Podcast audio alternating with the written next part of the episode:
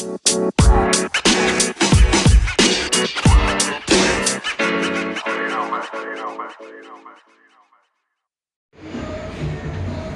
everyone, Chris Hogan here with uh, 27 Ounce Baseball and uh, for SoundCloud as well. Today I am back uh, doing the game day operation stats for the Macon Bacon as they continue their 2020 season in the CPL.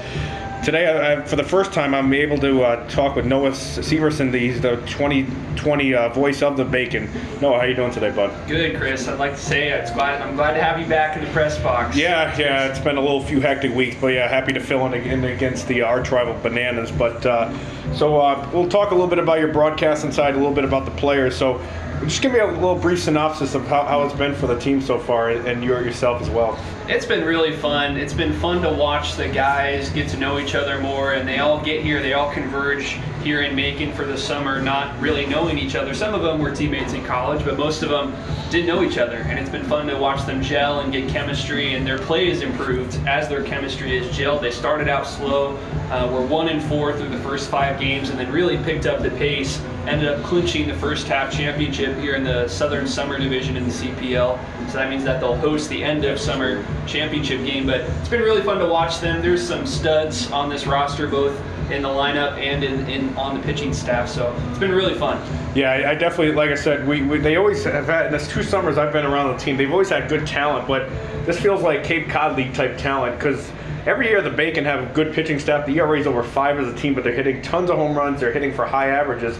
Do you just think it's because of the other leagues canceled, like the uh, Cape Cod League and maybe some Northwoods Leagues team backing out? Do you think that's why the talent's here and it's been so good? Absolutely. I think that's exactly it. When you're doing prep work on these guys and you start talking to them, you find out how many of them were supposed to play on the Cape. Yeah. And then when that season got canceled, they're scrambling, trying to find a home for the summer. And Coach Turk was telling me it was really just kind of a madhouse, calling different coaches, yeah. calling guys, seeing what their plans were. And like you said, with all the leagues being canceled, I mean, that just concentrates the talent here in the CPL. And I've heard from other people that this is the most amount of talent that they've ever seen here in the Coastal Plain League this summer. Yeah, and we've seen a lot of scouts as well. I know up in Martinsville and the other uh, teams in Carolina, sometimes even here, about 20, 30 scouts. So it's definitely, not, I haven't really seen that in the past. So that's obviously very impressive. Obviously, got a lot of guys can get drafted next year.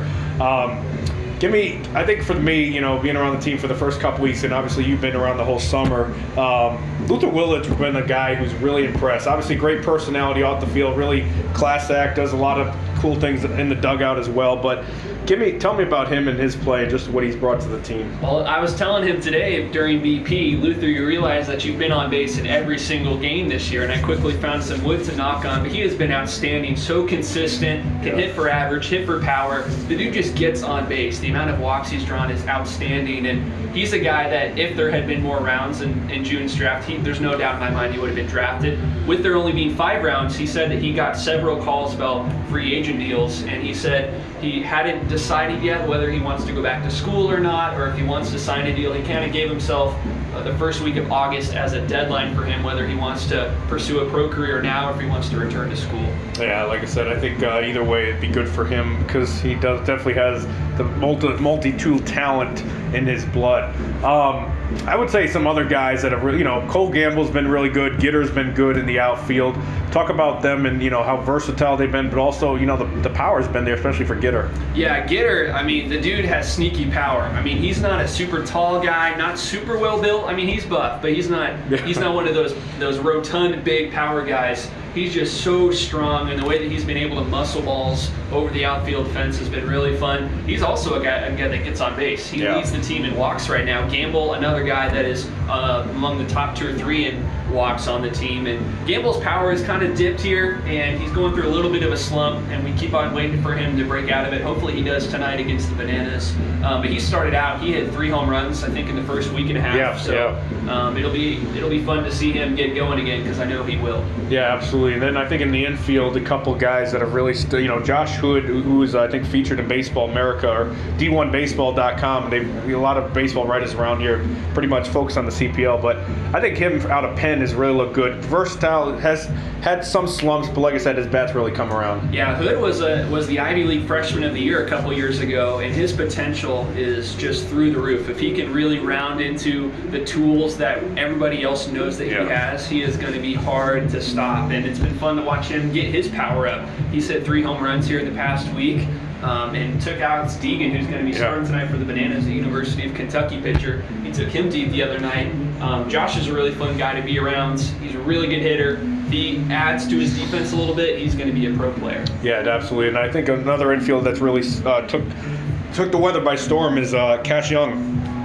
Big, big guy, uh, about six four. You know, really big for his height. In you know, in the middle infield, but his power and his you know, he's had struggled a little bit with the glove, but like I said, his bat's really made up for it. Has his power really impressed you? Oh my goodness, it has been crazy to watch his power. You keep waiting for him to slow down, and each time he goes up to the bat, it seems Yeah. like every other plate appearance he's hitting a dinger.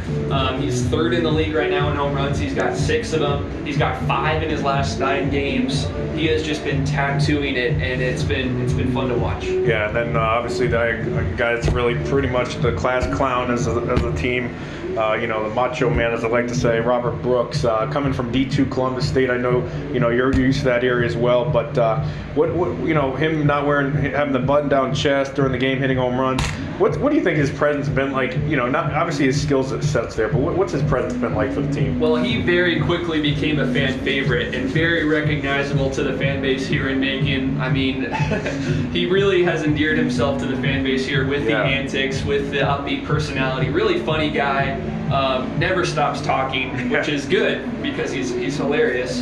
Um, so yeah, obviously the on-field skill has been there, and he's really off the field a guy that you want to be around. Yeah, definitely. And like I said, he, uh, even into, sent me message on Instagram saying, "Post that video. Let me see the full video." So cool guy, cool guy all around. Um, pitching wise, like I said, it's been an up and down year. Chase Harris had a rough outing recently, but first couple games, I mean, the pitching, like I said, it's been up and down all year. But the one pitcher I think that's really impressed me, even though his ERA is still in the mid fours, uh, Jack Sinclair. He struggled a little bit recently, but like I said, his fastball, his command early part of the year was really impressive out of Central Florida. Yeah, he's he's UCF's closer, and you know he doesn't have overpowering stuff. He just has great command. That Yeah. fastball, 93 miles an hour. He just locates that baby to perfection. Um, and I'll give you another guy, Connor Manis from Correct, Indiana. yeah. He is not allowed to run all summer long. And going back, if you include his spring at Indiana, he didn't allow a run there either. So he has had quite the 2020. Any other guys on your radar? I know Lidwicki started to pitch a little bit better recently out from Indiana.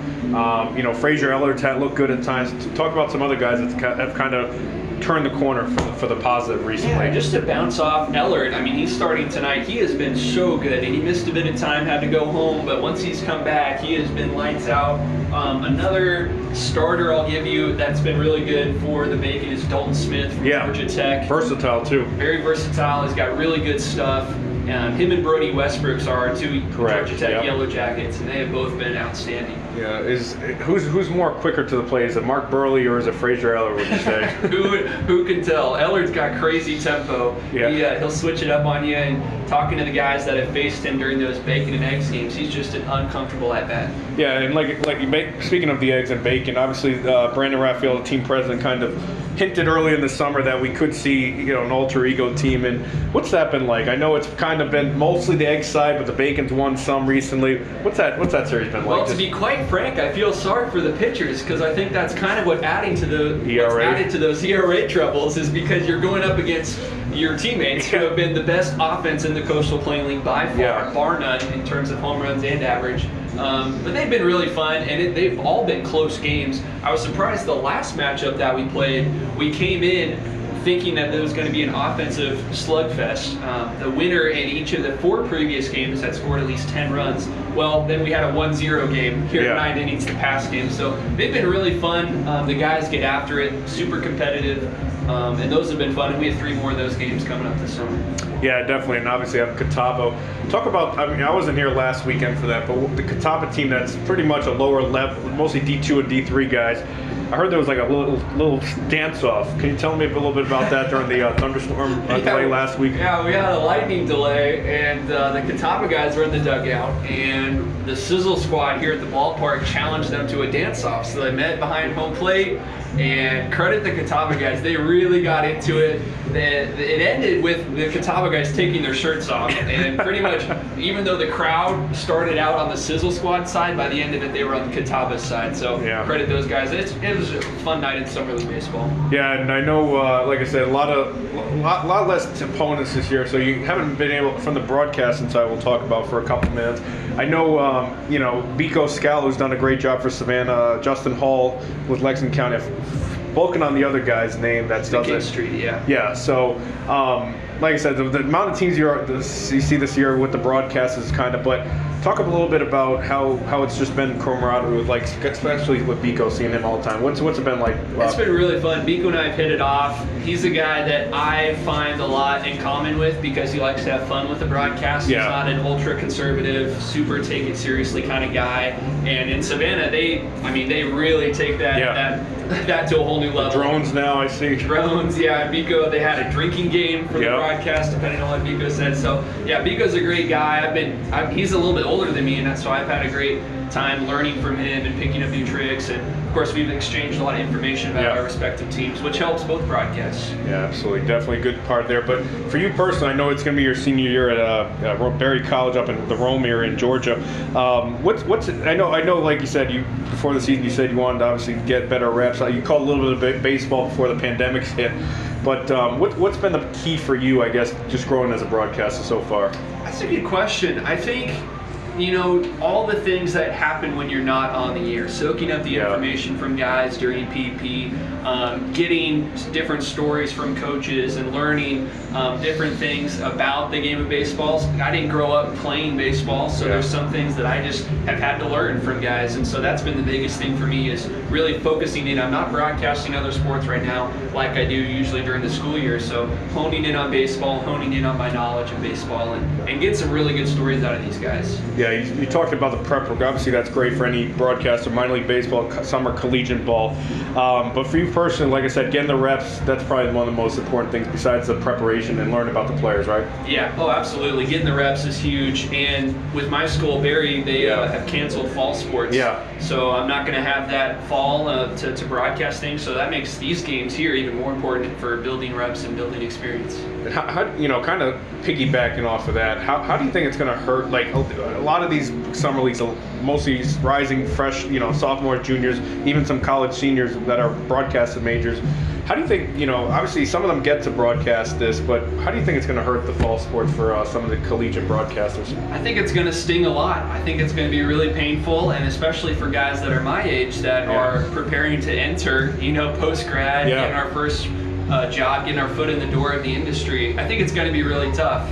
Um, and I know there's a lot of guys that had opportunities lined up this summer that, that ended up falling through because of different league cancellations. So um, I know guys are just going to try to get reps wherever they can, whether that's Yeah. high school or um, whether that's doubling up in the spring. I, I know guys are going to make it work, but it'll be interesting to, to see how it pans out. Yeah, I'll start to wrap up with you, but I, I wanted to ask you. You know, I saw uh, your that the crazy Savannah game, 19 to 15. You had that uh, Jake Gitter uh, home run call.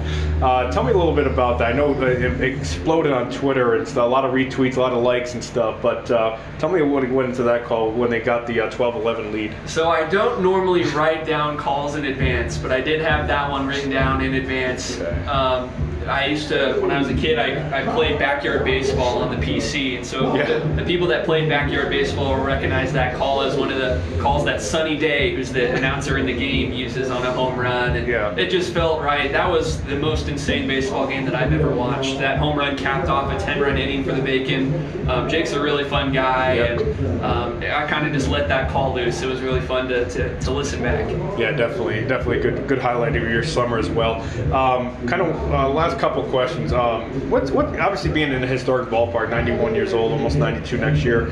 What's it just like being around? I mean, you got the old school charm with the new new feeling around here with the suites and all that. But uh, what's it been like just being in a historic ballpark calling the games? You know, I learned something new every day. We had throwback night at the ballpark the other night, and Yep. the guys wore the Macon Peaches jerseys, so I was able to research some about Pete Rose Yep. and that 62 team. And then today, I'm walking around the ballpark, and hidden away, I see these two plaques that say that Jackie Robinson played in an exhibition yep. game here, Hank Aaron has played in here, Tony Williams, Perez, yep. yeah, Tony Perez, all those guys. So, I mean, it just, those names, it, you don't Gives you get more. chills, right? Yeah. Absolutely, that they walked on this same diamond, and I love what Raphael, our GM, and the rest of the front office have done, renovating it to updating it, you know, to make it more comfortable for fans, but keeping that historic charm. Yeah, definitely. And uh, I'll probably uh, we'll have you on again before the summer, maybe after the season. But uh, how can our uh, listeners follow you on social media and the Yeah. and the broadcast as well? Absolutely. Well, you can find my, my social media handles are at Syverson Noah, S Y V E R S O N Noah on Twitter, and Vanilla Ice on Instagram. Yep. And then uh, you can tune into all every Macon Bacon broadcast by going to cpl.base, cplbaseball.tv, and you can also find the broadcast on the Coastal Plain League website. All right, no, appreciate you joining me. All right, thanks, Chris. All right.